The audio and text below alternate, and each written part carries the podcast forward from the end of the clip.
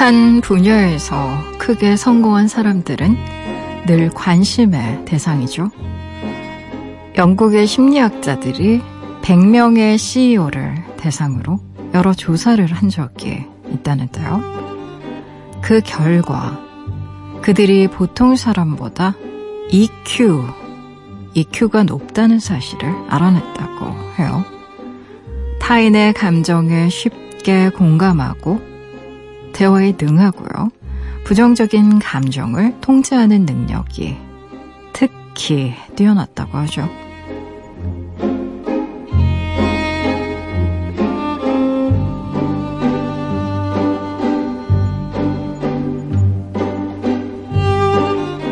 EQ는 감정 지수, 마음의 지능 지수라고도 불립니다. 상대를 이해하고 공감하는 것만으로도요, 나에 대한 호감도를 높일 수 있다는 사실. 사람을 잘 대하는 것도 분명 능력이죠.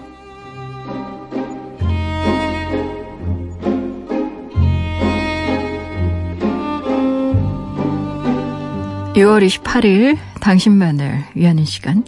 여기는 라디오 디톡스 배경옥입니다.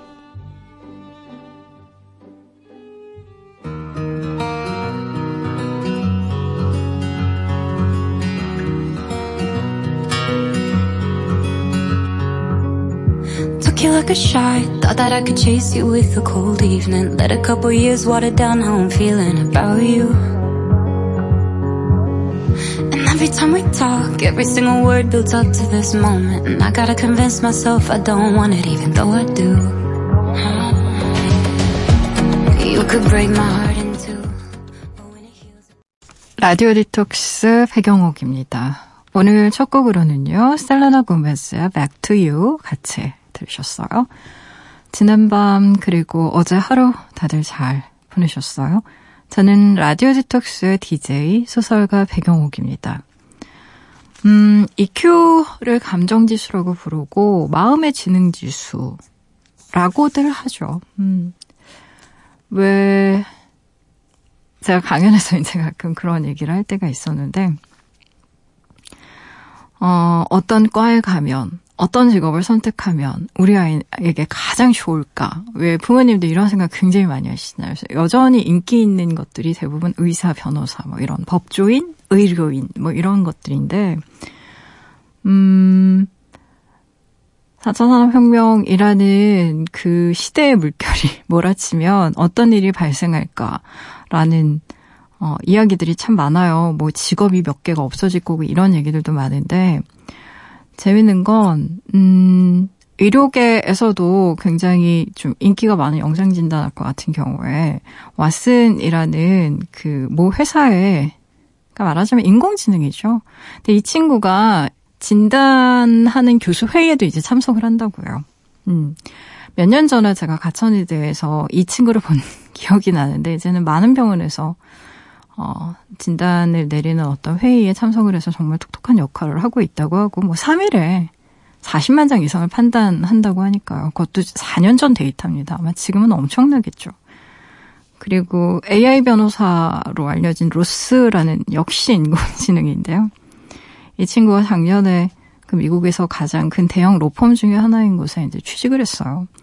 하루에 보는 그 판례 양이 뭐 1억만 장이 라고 합니다. 보통 우리가 훌륭한 의사, 훌륭한 변호사라고 생각했을 때 떠올리는 것들이 정확하게 진단을 하는 의사 선생님 혹은 뭐 음, 수많은 판례를 통해서 내 클라이언트, 내 고객에게 가장 유리한 판례를 찾아서 판사를 설득하고 배심원들을 설득해내는 어떤 변호사. 이런 생각들을 많이 하잖아요. 근데 이미 AI가 인간과는 좀 비교할 수 없을 정도로 빠르게 데이터들을 분석해서 최적의 결과물을 이끌어내고 있단 말이에요. 그렇다면 인간 변호사나 인간 의사가 이런 인공지능과 비교해서 무엇이 무엇이 다른가? 우리는 어떤 의사 선생님이나 어떤 변호사에게 가게 될 것인가를 예측한 전문가들 집단의 어떤 인터뷰를 본 적이 있는데요. 굉장히 인상적이어서 소개해드리면 이래요. 어, 이제 미래 의사는 진단을 잘하는 의사가 아니라 진단은 뭐 AI 그러니까 하게 될 가능성이 점점 높아지겠죠. 뭐 인간이 참석을 하긴 하겠지만, 어, 그보다는 환자의 어떤 질병 상태라던가 질병 상황에 대한 공감, 이해, 커뮤니케이션 능력이 뛰어난 사람들. 그러니까 소위 말하는 라뽀라고 하죠. 어, 환자와의 스킨십이 좋은 의사 선생님에게 갈 가능성이 더 높아지죠. 그리고 변호사라면 판례 분석을 잘해서 상대의 허를 찌르는 역공을 펼칠 수 있는 변호사라기보다는 굉장히 뛰어난 공감 능력이나 의사소통 능력이 발달해서 판사를 정서적으로 설득해내거나 배심원들의 마음을 움직여서 나의 고객에게 훨씬 유리한 판결을 이끌어낼 수 있도록 하는 어떤 감성 지능 지수가 높은 사람이겠죠.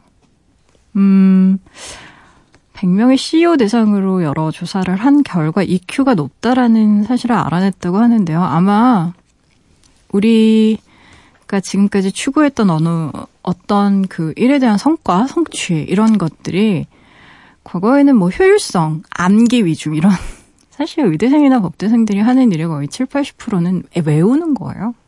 정말 달달하다 외우거든요.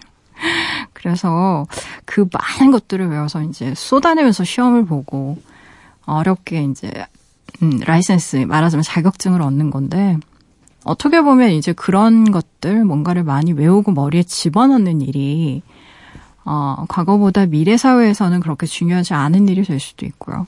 1차 산업혁명이 일어났을 때 포크레인이 등장하면서 인간의 몇천 배, 몇만 배의 힘을 가진 어떤 역동적인 기계가 나오면서 인간의 노동력이라는 게 대체됐잖아요. 근데 어떤 지적인 면에서의 그 인간의 힘보다 뭐 몇천 몇억 배를 더 가지고 있는 어떤 존재가 나타남으로써 어찌 보면 인간을 더 인간답게 하는 어떤 특유의 기술 그리고 마음 이런 것들을 잘 다루는 사람들이 음, 미래 사회에서는 훨씬 더 큰 역할을 하게 될 거라고 저 역시 생각합니다. 예상해요. 그리고 A와 B 수많은 사람들의 매개를 해줄 수 있는 연결 통로 같은 역할을 일종의 통역자, 번역자라고 얘기할 수도 있겠네요. 그런 역할을 하시는 분들이 아마 이 사회에서 훨씬 더 큰 일들을 하게 될 겁니다. 그래서 우리는 마음을 조금 더 어, 키우고 그리고 타인과 커뮤니케이션하고 소통하려는 음, 그런 능력을 키우는 게 더 점점 더 중요해질 거예요. 그리고 그게 어찌 보면 유토피아로 가는 길일까? 뭐 이런 생각도 해봅니다. 미래 사회에 대한 희망적인 어떤 음, 낙관론자들이 가지고 있는 생각이 그거거든요. 음, 노동은 어, 이제 많은 인공지능이라던가 그 다른 것들이 support해주고 인간은 훨씬 더 정신적인 활동, 뭐 가령 예술 활동, 그리고 사람을 더 아름답게 만드는 어떤 그런 일들에 종사하게 될 것이다. 이런, 어, 낭만적인 생각들을 가지고 있으니까요. 아, 라디오 디톡스 배경옥입니다. 이 시간에 듣고 싶은 노래도 좋고요. 나누고 싶은 이야기도 좋아요. 지금 여기로 말 걸어주시겠어요? 짧은 건 50원, 긴 문자와 사진 첨부 문자는요. 100원이 추가되는 샵 8001번이고요. 무료인 미니, 미니 어플로도 참여 가능합니다. 다시 듣기와 팟캐스트로도요. 언제든지 함께 하실 수 있어요. 내가 내 곁에 있을게. 언제나 넌 혼자가 아니란 걸 내가 알 수 있게 여기 이곳에 힘을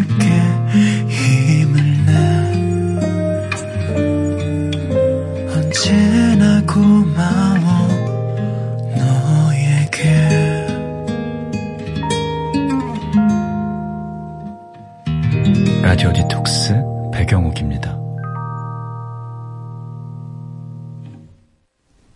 라디오 디톡스 배경옥입니다. 함께하고 계시고요.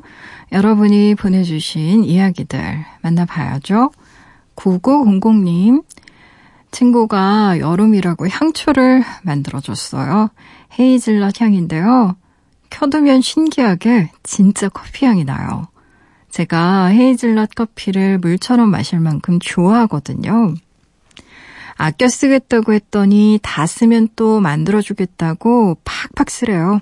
손재주 좋은 친구가 있어서 행복해요. 라고 보내주셨나요? 아우, 부러워라. 헤이즐넛 향초. 음.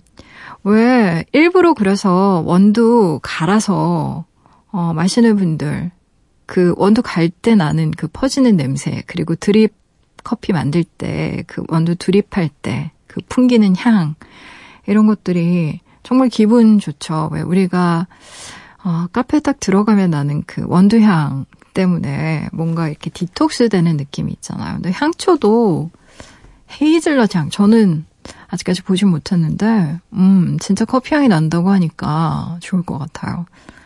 어, 친구한테 이런 거 직접 만들어서 선물할 수 있는 분들은 참 부러워요. 손재주 좋은 분들 이것저것 만들기도 하고, 또 본인이 직접 쓰기도 하고, 선물도 주고 하면서 뭐 오가는 정도 있을 것 같고, 뭐 사서 쓰는 향, 향초랑은 좀 의미가 많이 다르겠죠. 음, 켤 때마다 친구 생각하면서 좋은 우정 이어나가셨으면 좋겠네요. 7203님, 백장님은 공포소설 좋아하세요? 저는 영화는커녕 글만 읽어도 그게 꿈에 나와서 잘 안 보거든요. 근데 친구가 인터넷에서 본 대박 이야기가 있다면서 무서운 걸 자꾸 보내요. 호기심에 놀렀다가 가위를 몇 번이나 눌렸는지 몰라요. 보낸 친구들 얄밉지만 읽은 제가 잘못이죠 뭐라고. 아 보내셨어요. 아니 친구가 이런 거 싫어하는데 왜 보내는 거야 도대체.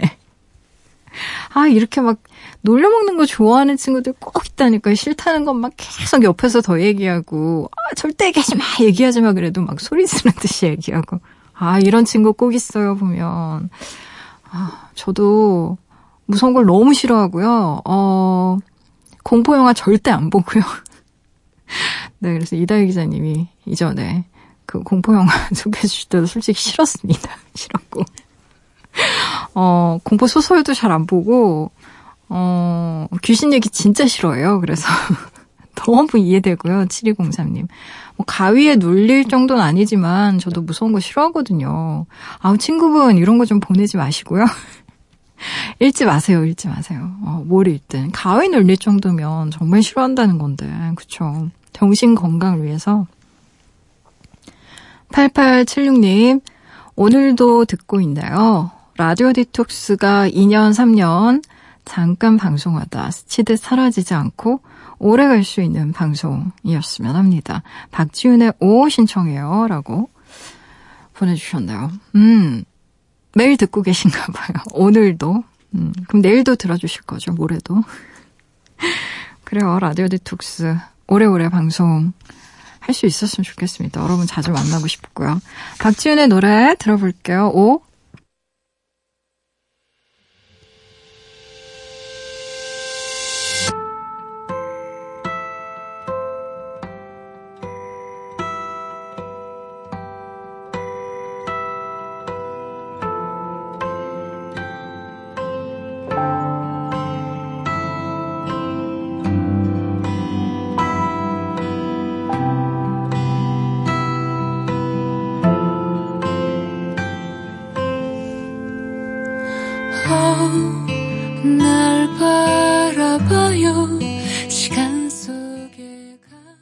박지윤의 Oh 듣고 오셨어요. 라디오 디톡스 배경옥입니다. 함께하고 계세요. 무조건 익명으로 소개되는 코너죠. 긴 사연의 긴 대화로 우리끼리 깊은 이야기를 나눠보는 시간 딥톡스. 오늘의 이야기입니다. K님이 보내주신 사연이에요.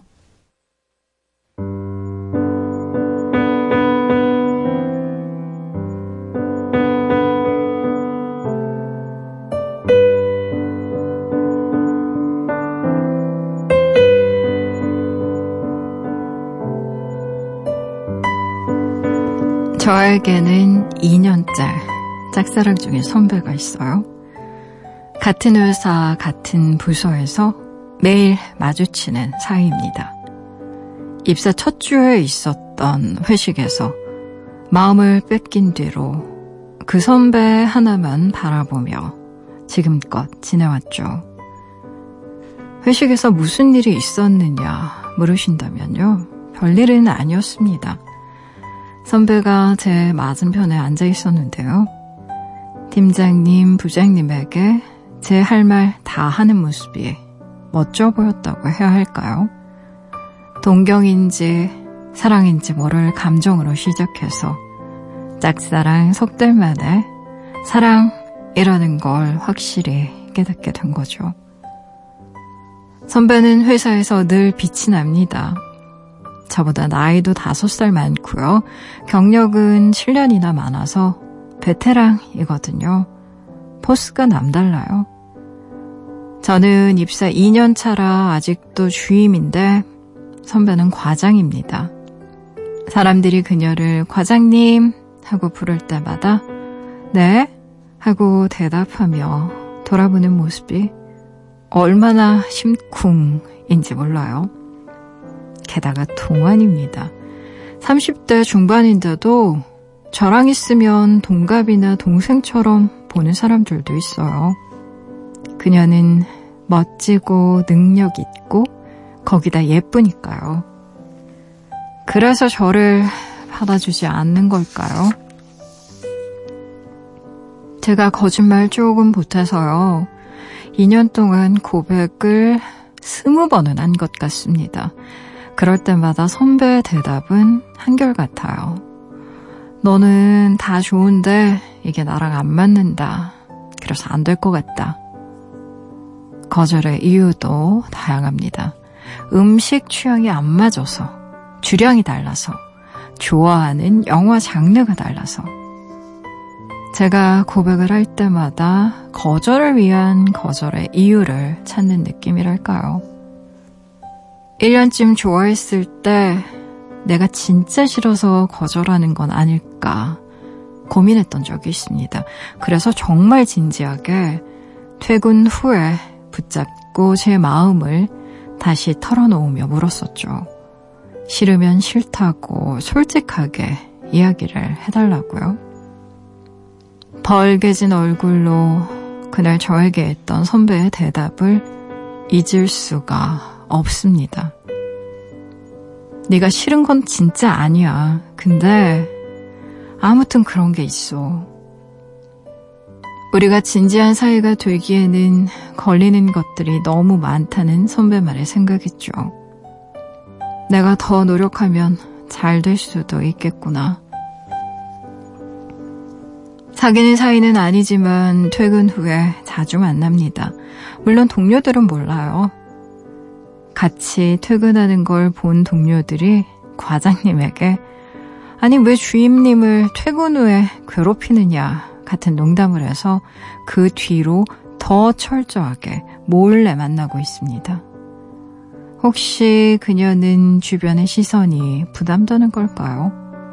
아니면 제 나이가 다섯 살이나 어린 게 부담일까요?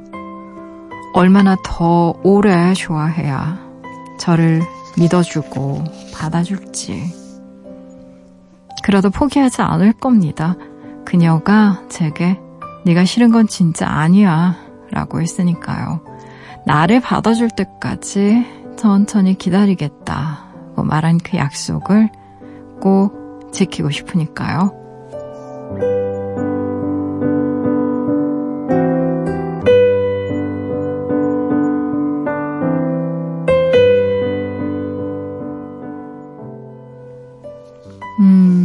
음, 2년째 짝사랑한 회사 선배에게 20번 넘게 고백했는데요. 아직 온전하게 마음을 받아주지 않는 것 같아요. 그 선배가. 그래서 고민이라는 분의 사연입니다. 아, 일단 짝사랑 대상자인 과장님의 말대로 이 관계는요, 구조 때문에 별 수 없이 생기는 일종의 역학 관계가 있습니다. 음, 과장님이 본인보다 경력이 7년 많다고 썼는데요.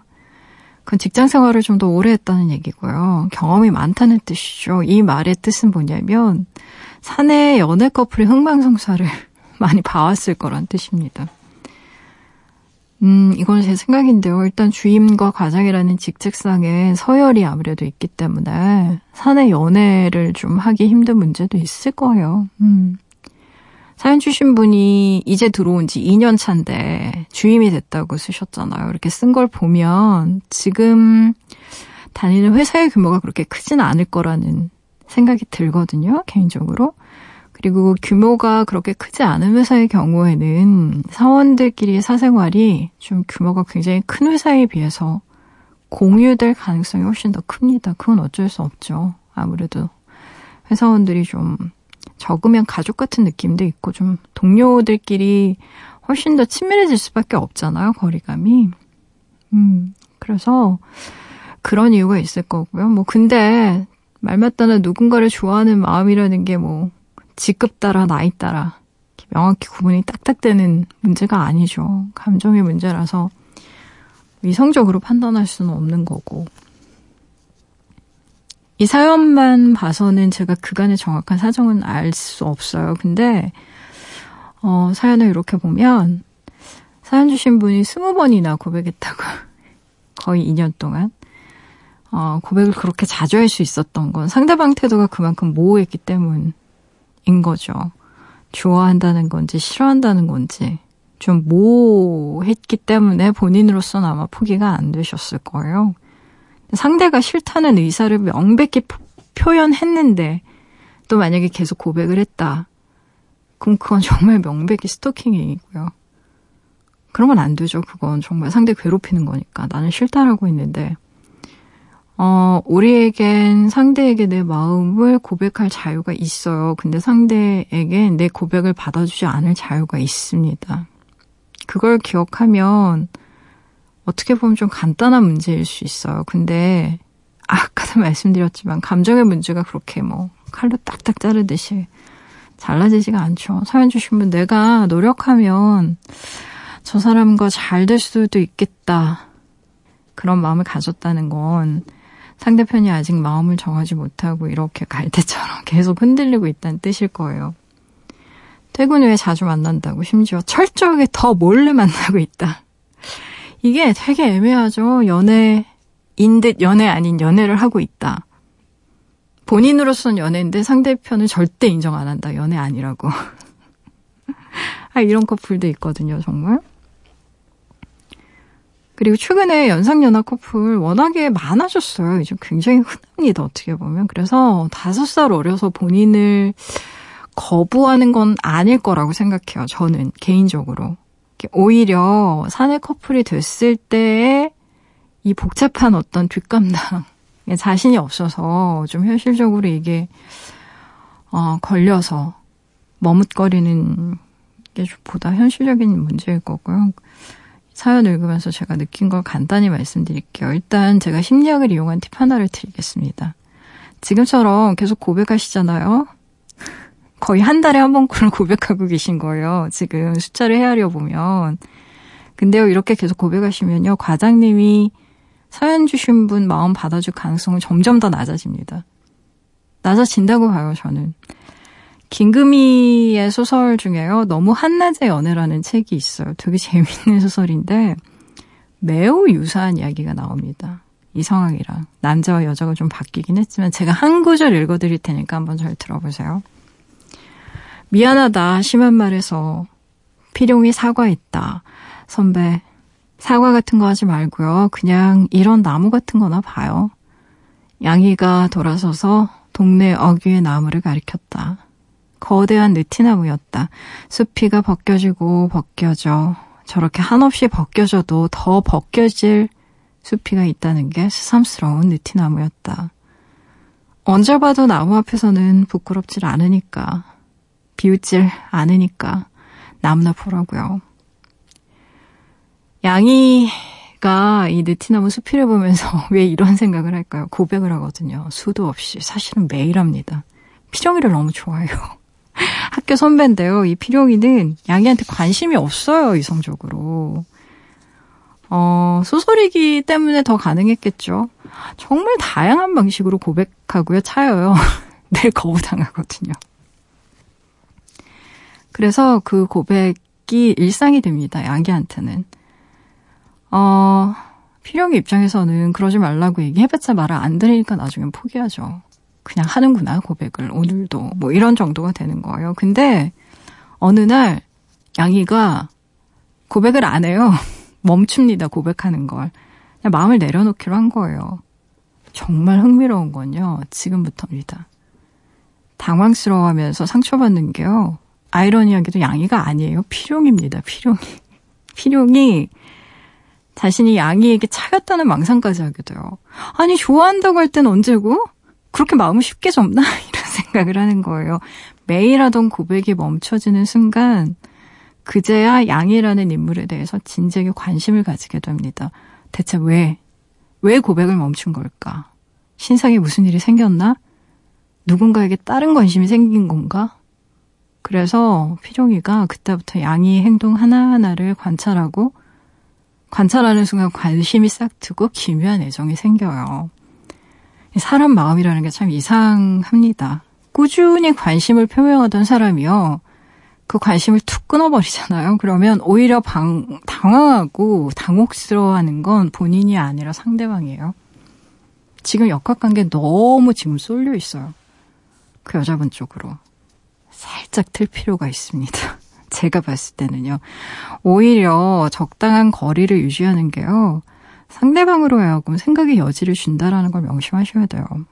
좋아한다고 해서 자주 고백하고 너무 쉽게 마음을 보여주고 바짝 달라붙어 있으면요. 상대 질식시키기 정말 십상입니다. 누군가를 좋아하는 마음은 정말 귀한 거잖아요. 근데 너무 쉽게 많이 보여주는 건 그 마음의 값어치를 일정 정도 떨어뜨리기도 해요. 누군가의 마음을 받는다는 그 귀함을 상대가 너무 당연하게 생각하게 됩니다. 이런 경우엔 어쩔 수 없이. 세상에 당연한 게 어딨어요. 당연한 거 하나도 없는데도 누군가의 그 귀한 사랑을 받는 게 내가 잘나서 라고 착각하기 쉽다니까요. 음. 마음이 앞으로 달려갈수록 잠시 멈춰서 심호흡하세요. 그리고 약간의 거리를 두시기 바랍니다. 2년간 줄곧 달려온 마음을 좀 진정시키시고요. 오히려 상대가 아닌 내 마음을 좀 한번 들여다보세요. 그런 시기라고 생각합니다, 저는. 나를 받아줄 때까지 노력하겠다. 라는 그 절실한 마음 모르지 않지만요. 사랑의 감정은 밤새다시피 노력했다고 해서 좋은 점수가 나오는 시험이 절대로 아니에요. 제가 강조해서 한 번 더 말씀드릴게요. 저는 찍어서 넘어가지 않는 나무 없다. 같은 말은 사라져야 될 속담이라고 생각합니다. 감정은 그렇게 움직여지지 않아요. 그리고 감정이라는 건 너무나 연약해서 정말 한 번만 살짝 잘못해도 그냥 부러지기도 합니다. 사라지기도 하고요. 상대를 사랑하는 마음이 있다면 오히려 상대의 처지를 헤아려서 기다려줄 수 있어야 돼요. 멈출 수도 있어야 됩니다. 아무리 내 마음이 그 사람을 향해서 달려가고 있더라도 그를 위해서. 그리고 더불어서 상대를 사랑하기 위해서는 내 마음부터 정원처럼 좀 가꾸고 보호하셔야 돼요. 어떤 사랑을 하든 내 마음을 막 너무 훼손시키면서 하는 사랑은요, 훗날 집착이나 원망으로 변질될 가능성이 커요. 음. 그래서 지금의 사연에 대한 제 조언은 이겁니다. 약간의 거리를 두세요. 그러면 어떨까 싶어요. 음. 저는 그게 아름다운 거리라고 생각하거든요. 그만큼의 거리가 또 생겨야 상대방이 비로소 본인의 진짜 모습, 전체적인 모습, 참모습 보게 될 거라고 생각해요. 그리고 기회가 되면요, 김금희 씨의 한낮의 연애 한번 읽어보세요. 좋은 소설입니다. 아마 재밌으실 거예요. 아, 노래 들어볼까요? 뜨거운 감정의 노래 골라봤어요. 고백. 달이 차고 내 마음도 차고 이대로 담아두기엔 너무 안타까워 너를 향해 가는데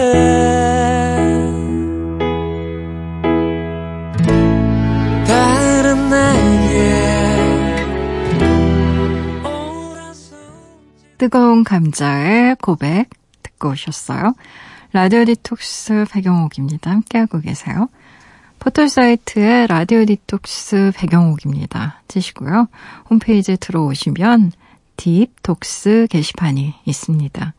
언제든 이야기 올려주실 수 있게 게시판은 늘 열려 있으니까요. 편한 시간에 편한 마음으로 글 남겨주세요.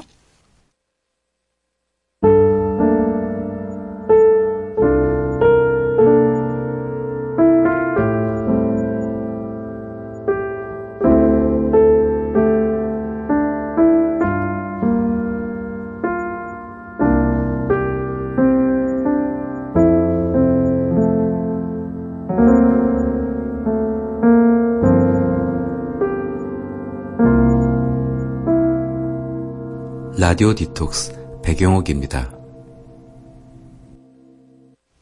사연 조금 더 볼까요?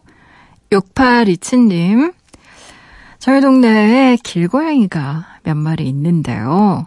동네 주민들과 상의해서 매주 돌아가면서 밥을 챙겨주고 있거든요. 근데 얘네들도 고마운 걸 아는지 밥그릇, 물그릇 옆에 버려진 인형, 고무줄, 머리핀 등등 자꾸 뭘 물어다 놔요. 아, 이렇게나 사랑스러운데 대체 누가 길에 버렸을까요? 동네 벗어나지 말고 무사히 건강하게 잘 지냈으면 좋겠어요. 라고 보내주셨나요? 아유, 캣맘이시구나.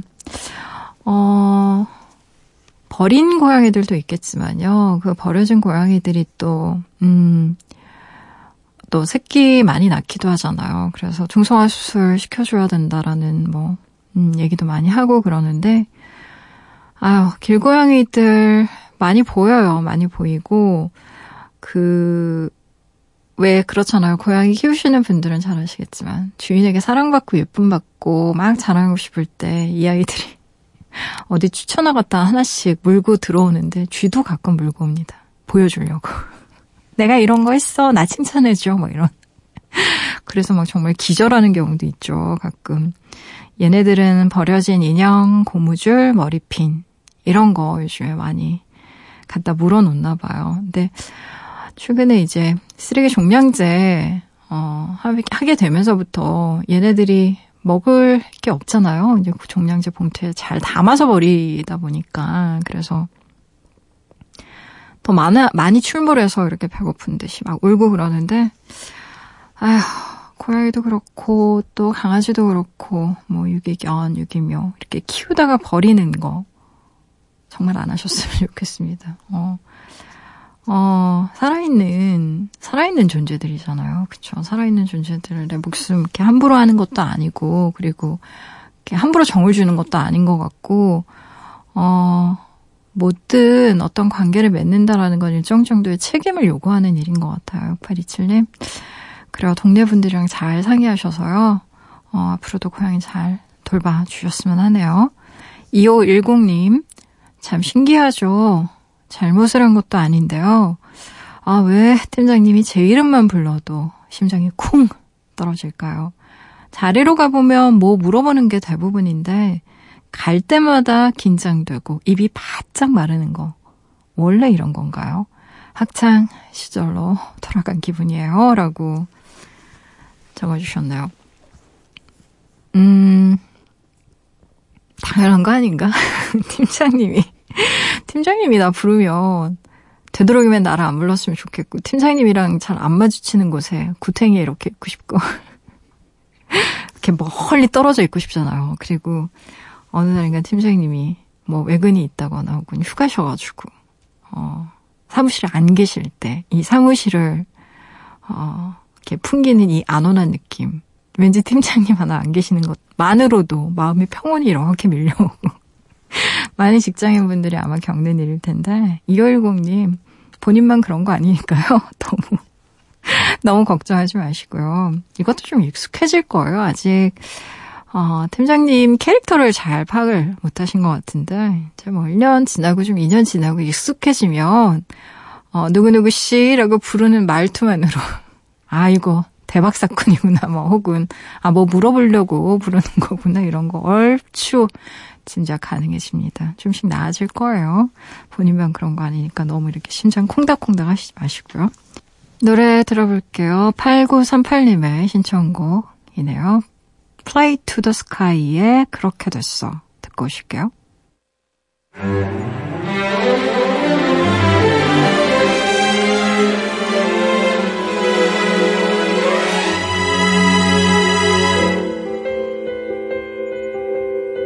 그렇게 됐어 한두 달쯤 됐어 뭐 때문에 헤어졌냐는 친구들 말에 그냥 그렇게 됐어. 마치 사랑한 적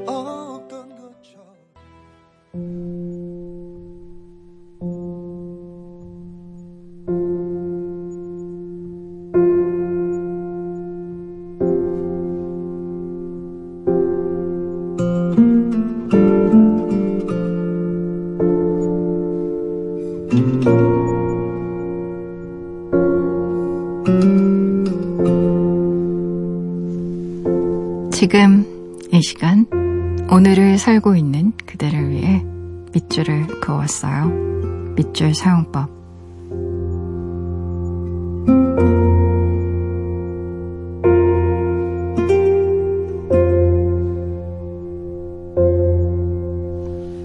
메밀 가게 가는 즐거움 중 하나가 바로 메밀 면수다. 메밀국수를 맛있게 먹고 나서 잠시 한숨을 돌리면서 따뜻한 면수를 손에 쥔다. 걸쭉하면서 뽀얀 액체를 한 모금, 두 모금 조용히 천천히 마시다 보면 목에서부터 뱃속 깊은 곳까지 하나로 이어지는 따뜻함을 느낄 수 있다. 다 마실 무렵에는 온화한 기분이 온몸 가득 번진다. 맛있다거나 맛 없다거나 그런 흔한 미각의 기준을 뛰어넘는 것이었다. 이렇게 사람에게 차분함을 전하는 맛이 있었던가.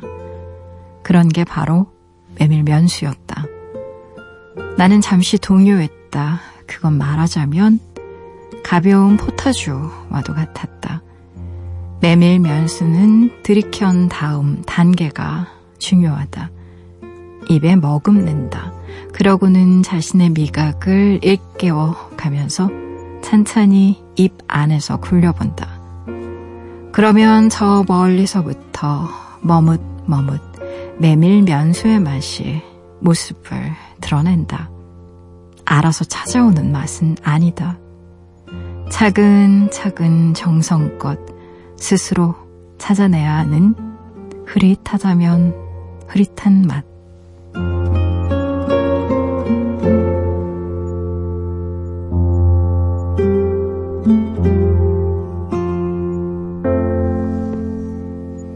밑줄 사용법.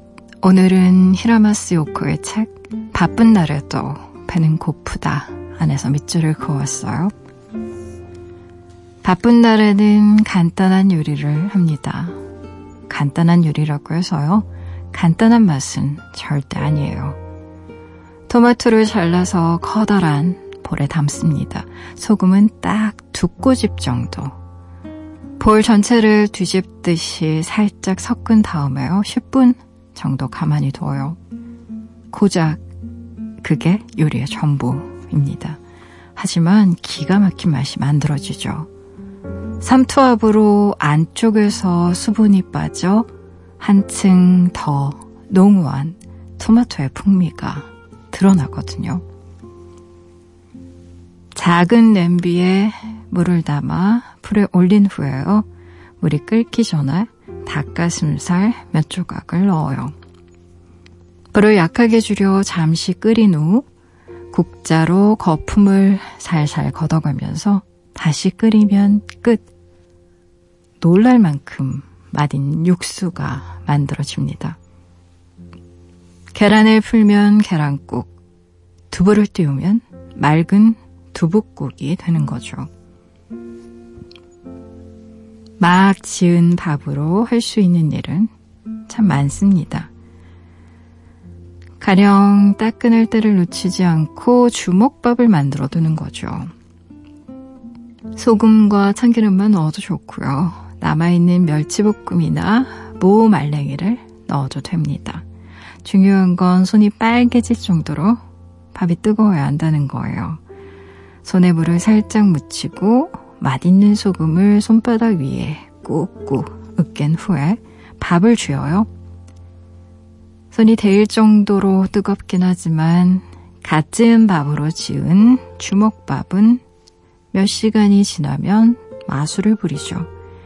밥알을 한대 뭉쳐두었기 때문에요. 찰기가 더 생기고 깊은 맛으로 변신하니까요. 술을 즐겨 마시진 않지만 어쩌다 보니 와인 선물을 종종 받게 됩니다. 대부분은 친구들이 찾아와서 마시긴 하지만요. 추운 겨울에는 특별히 산장에서 와인을 꺼내요. 바로 뱅쇼를 만들기 위해서죠. 와인을 냄비에 끓이면 신맛은 더 깊어지고 단맛은 훨씬 더 풍성해져요. 말린 레몬이나 오렌지 같은 과일을 넣으면 아무리 추운 겨울이라도 발가락까지 훈훈한 김이 내려가는 그런 기분이 듭니다. 어느 날 물기를 뺀 두부에 간장이 아니라 소금을 뿌렸더니요. 훨씬 더 깊은 두부의 맛을 느낄 수 있었어요. 예전에는 좀 화려한 요리를 좋아했지만 지금은 재료 본연의 맛을 깊게 끌어내는 음식을 더 좋아하게 됐습니다. 요구르트에 꿀이 아니라 소금을 살짝 가미하면 풍미가 더 깊어진다는 것도 알게 됐고요. 평양 냉면을 기다리며 먹는 메밀 면수의 맛. 이게 바로 아이는 모르는 어른의 맛이겠죠. 흐릿하지만 씹을수록 온화하게 천천히 퍼지는 맛. 인생의 우여곡절을 겪어내며 비로소 알아가게 되는 바로 그 맛.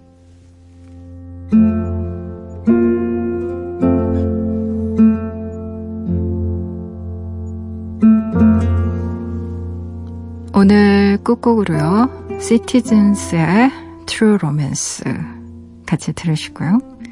지금까지 라디오 디톡스 배경옥이었습니다.